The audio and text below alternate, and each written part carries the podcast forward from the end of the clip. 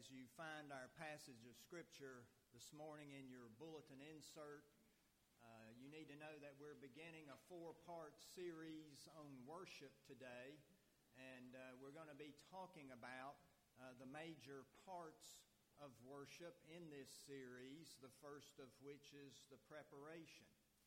And uh, today we go to Psalm 95, uh, the first seven and a half verses. Let us read the Word of God together. O come, let us sing to the Lord.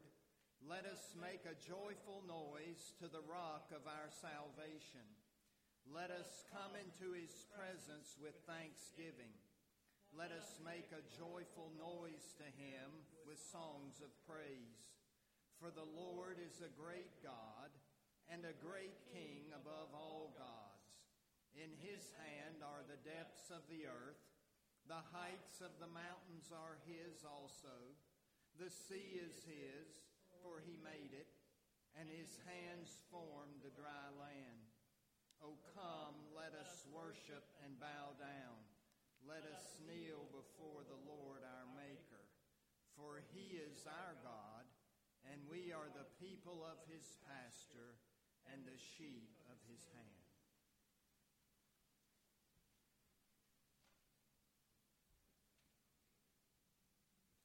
in your study of history over the years, I don't know if you've ever learned anything about uh, President Theodore Roosevelt and who he was as a person, but he was known to attend worship regularly and to sing the hymns louder than anyone else.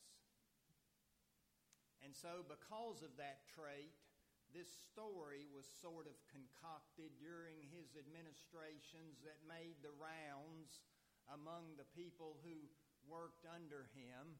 And the story was set on the first day of him going to heaven. And President Roosevelt walks up to St. Peter and says, Sir, your choir is inexcusably weak. You need to reorganize it at once. And St. Peter used a leadership principle I've seen it work around here when he said, Well, okay, you reorganize it. And the president said, Well, first of all, I need 10,000 sopranos, I need 10,000 altos, and I need 10,000 tenors. And Peter said, Well, what about the basses? And the president said, Oh, I'll sing bass.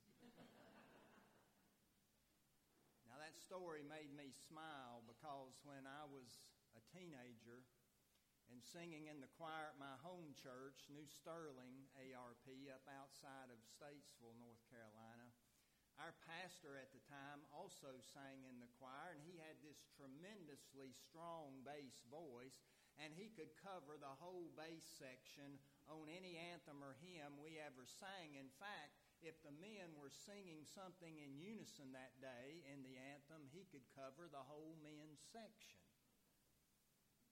And that story also makes me smile because I can still see my children grinning in the pew when they were younger. When we would be on vacation and worshiping in Sarah's home church, Old Providence ARP in the Shenandoah Valley of Virginia, and they would hear their granddaddy's voice all the way from the back row of the choir loft ringing out over the whole church, hitting some of those high tenor notes that we invariably find in some of the old Bible song selections. And they would just grin from ear to ear. Now, I don't tell you about my father in law and my former pastor uh, to make fun of them. I tell you about them because they were always ready to worship. They were always ready to sing praises, to make a joyful noise to the rock of their salvation, as they continue to be even today. They were and they are active worshipers. And that's what the psalmist calls us to be as well.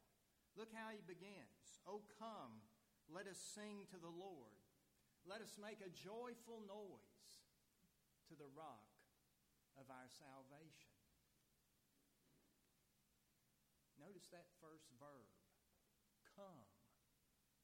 We are on the move in worship. That is what is supposed to be taking place in worship. We are on the move from our own self centered worlds to a place or attitude or posture where we are able to give glory to God, where we're actively involved. And notice how we accomplish this. The psalmist tells us we sing, we make a joyful noise, we give him thanks, and we sing songs of praise. Now, a lot of the we us language in this psalm shows us that corporate worship is in view here in this particular psalm. We're doing this together as God's people. And though I don't know that there are imperatives in this particular psalm, some of the psalms have imperatives. They're actually commanding us to sing. And let me tell you why. Not all of us have a great voice for singing, but we can all make a joyful noise. And that's what the psalmist is saying here. And one of the reasons we need to sing is because when we sing, we are actually focusing on God. And those words we're using in the hymn or psalm of praise actually take us away from ourselves and, and help us to focus on God. And that's what we're supposed to be doing in worship. That's why the songs we always sing in the early part of the worship services are hymns or psalms of praise, hopefully focusing on some attribute or characteristic or even the general nature of God, where His glory and His power and majesty are clearly spelled out. Think of our first hymn today. Oh, worship the King, all glorious above. It's really a psalm. It's a hymn based on Psalm 104. Just think about the many ways it calls us to notice who God is and what He's capable of doing and what He has already accomplished. In the hymn, we see Him characterized as King, Shield, Defender, Ancient of Days, Maker, Redeemer, and Friend. We also have many references to his attributes his power, his might, his grace, his bountiful care, his love. All of these combine, as one person put it, to describe with literary eloquence and spiritual warmth the, the majesty and praiseworthiness of our God.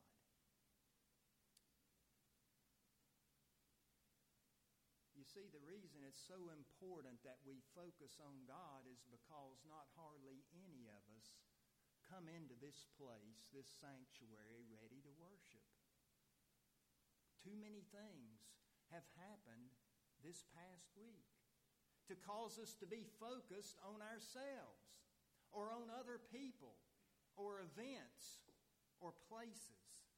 Something may have even happened to us on the way to worship this morning. We may have bumped into someone in the hall who brought up some subject that took us far, far away from the attitude of worship. Or it may have been a terrible week at work, or, or a child is sick. There are all kinds of thoughts and feelings competing within our hearts and minds that keep us from completely turning worship and thanking Him for what He's done for us in Jesus Christ. This is what the scriptural call to worship and the opening hymn or psalm, as well as the prayer of adoration, all seek to do to prepare us for this most important joy that we get to do, that we have the privilege of doing each and every week, which is to worship our God to glorify Him and enjoy Him forever. They help us to focus on Him. They help us to remember His glorious works on our behalf. They help, help us to proclaim to the world and those around us the greatness of this God and the love He's given and poured out upon us through the gift of His own Son, our Lord and Savior, Jesus Christ. In our text, you can see how our writer speaks to God's greatness. He says, Let us come into his presence and make a joyful noise. Why? For the Lord is a great God and a great king above all gods. In his hand are the depths of the earth, and the heights of the mountains are his. The sea is his, for he made it, and his hands formed the dry land. As John Calvin puts it, our writer speaks to God's greatness by drawing a contrast between him as the powerful God that he is and such false gods as people have invented for themselves. Calvin says, in proof of his greatness, the writer asks us to look to the formation of the world, which he declares to be the work of God's hands and therefore under his control as we've talked about before, whenever God's people began to get a glimpse of who He really is, His holiness, His righteousness, His, his power, His knowledge, we usually have responses. And one of those responses is to confess that we're sinful people. But another of those responses is usually worship. We see a good example of that in Leviticus 9. When Aaron offers a sin offering for the whole nation of Israel, and following the completion of this offering, we can read there that fire came forth from before the Lord and consumed the offering. And when all the people saw it, they shouted and fell on their faces. There was nothing else they could do but bow down.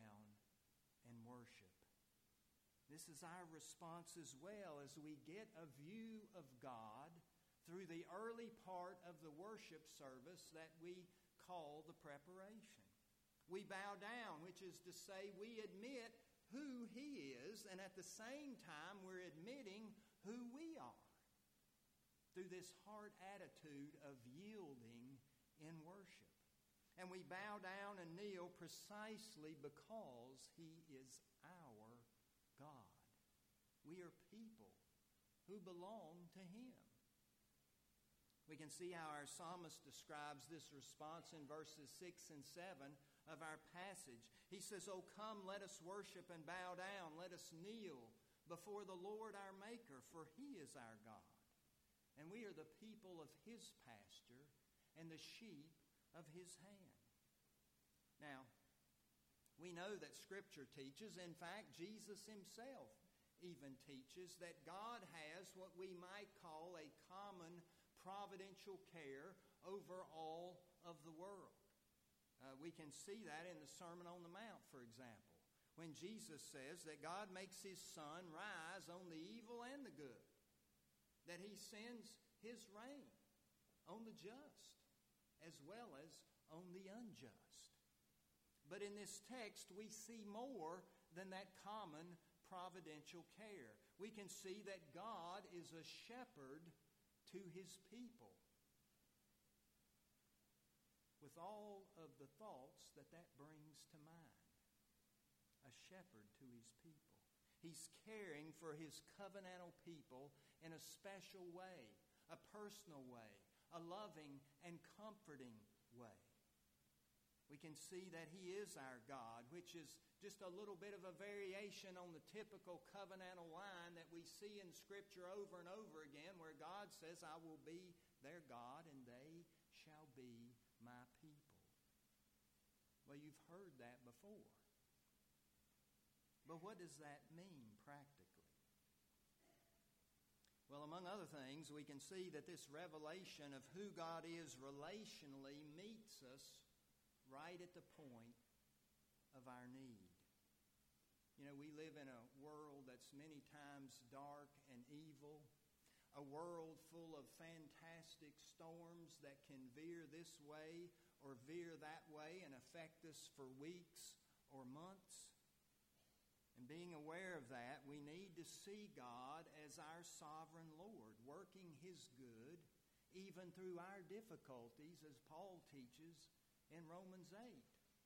And not only do we need to see him as our sovereign Lord, but we need to see him as he's pictured here in our text, as our shepherd, as David does so artfully in Psalm 23.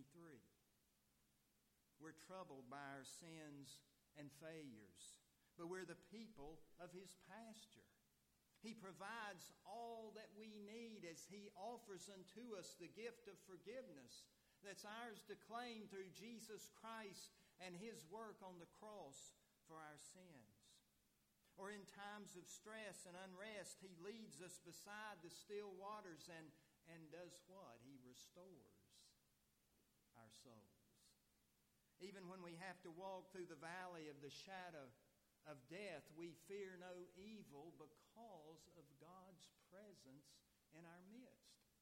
This Comforter, who's always with us, the power of His Holy Spirit, and one to whom we can always turn because God is the God of all comfort.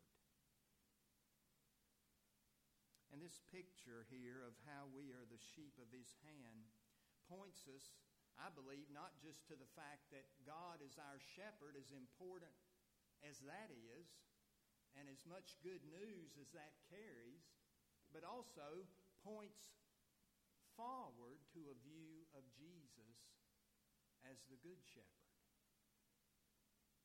You know, that's what Jesus told the people that John 10 records for us that you read for your first reading. One of the great I am statements of that gospel I am the good shepherd. The good shepherd lays down his life for the sheep. And within the context of that chapter and the picture that Jesus is painting, he's contrasting himself as the good shepherd with this poor shepherd, this one who is a hireling, this one who, when danger comes, the first thing he thinks of is running away. He fears lest he lose his own life, whereas Jesus is the one who fights for us, who puts himself between us and whatever danger it is. And he's willing to yield up his own life to keep us safe. And that's what he did ultimately on the cross. We can see in his death the depth of his love for God's people, for us all, and for the, the great commitment that he had to obey God's will. This is why worship is, yes, bringing adoration to God, but worship is, in addition to that, a response to God's love in Jesus Christ. It's a response to our Savior, to our Redeemer. As Bryan Chapell puts it in his book, Christ Centered Worship, the heart of Christian worship is love for Christ. We cannot love him without extolling his greatness, without confessing our weakness, without seeking his goodness, thanking him for his grace and living for his glory. He says, So out of love for him, we worship him in these ways. And I want you to understand what this really means. This means that our worship follows and has a gospel pattern. Not because we're forced into these rituals or forced into this particular order of service that you see before you on your bulletin, because that's what our directory of public worship happens to say, one of the standards of our denomination, or because it's a special rule from the session. Rather, we have this order of worship because our hearts are compelled to love Jesus. And we love His Word and the teaching of His Word. How does His Word teach us to worship? You see, our worship services, the 9 o'clock and the 11 o'clock, are designed to do just this give Him praise, confess our weakness, seek His goodness, thank Him for His grace, and live for His glory. Both of our services, in effect, represent the gospel as we worship God the Father, God the Son, and God the Holy Spirit. And both of our services conform to teaching in the Directory of Public Worship because our services conform to the teaching of Scripture. When our Unity Committee was meeting all of those months, I think we met for 10 months and met usually two times a month, so some 18 or 20 meetings we came up with a vision for worship and music for the life of this church, which the session ultimately approved. And that vision says that we will have Christ centered worship. Not music or style or preference centered worship, but Christ centered worship, with participation from the entire church body infused with theological instruction throughout that proclaims the gospel and pursues fellowship within the service. This is what we seek to do in this place. Offer Christ centered worship empowered by the Holy Spirit that helps us to bring glory to God, that helps us to respond to what He's done for us in His gift of Jesus Christ that helps us to therefore see who we are, sinners in His sight, who need His forgiveness and His saving grace, who give Him thanks for all that He's done for us in Jesus, and where we are helped and inspired and motivated by the Word of God to go out and live for His glory. In the ensuing days before we come back together, as a congregation of his people. This is what he desires. This is what is for our best good. This is our posture as we come together on Sunday mornings for his honor and glory. I want you to hear once more the urgency, but not just the urgency, the joy of the psalmist's words. For he says, Oh, come, let us worship and bow down. Let us kneel before the Lord our Maker, for he is our God. This is the joyful privilege we have as the people of God to come into his house and to worship together and to proclaim him as the great and glorious King that he is. And may He bless us to that end in the days to come. Amen. Amen.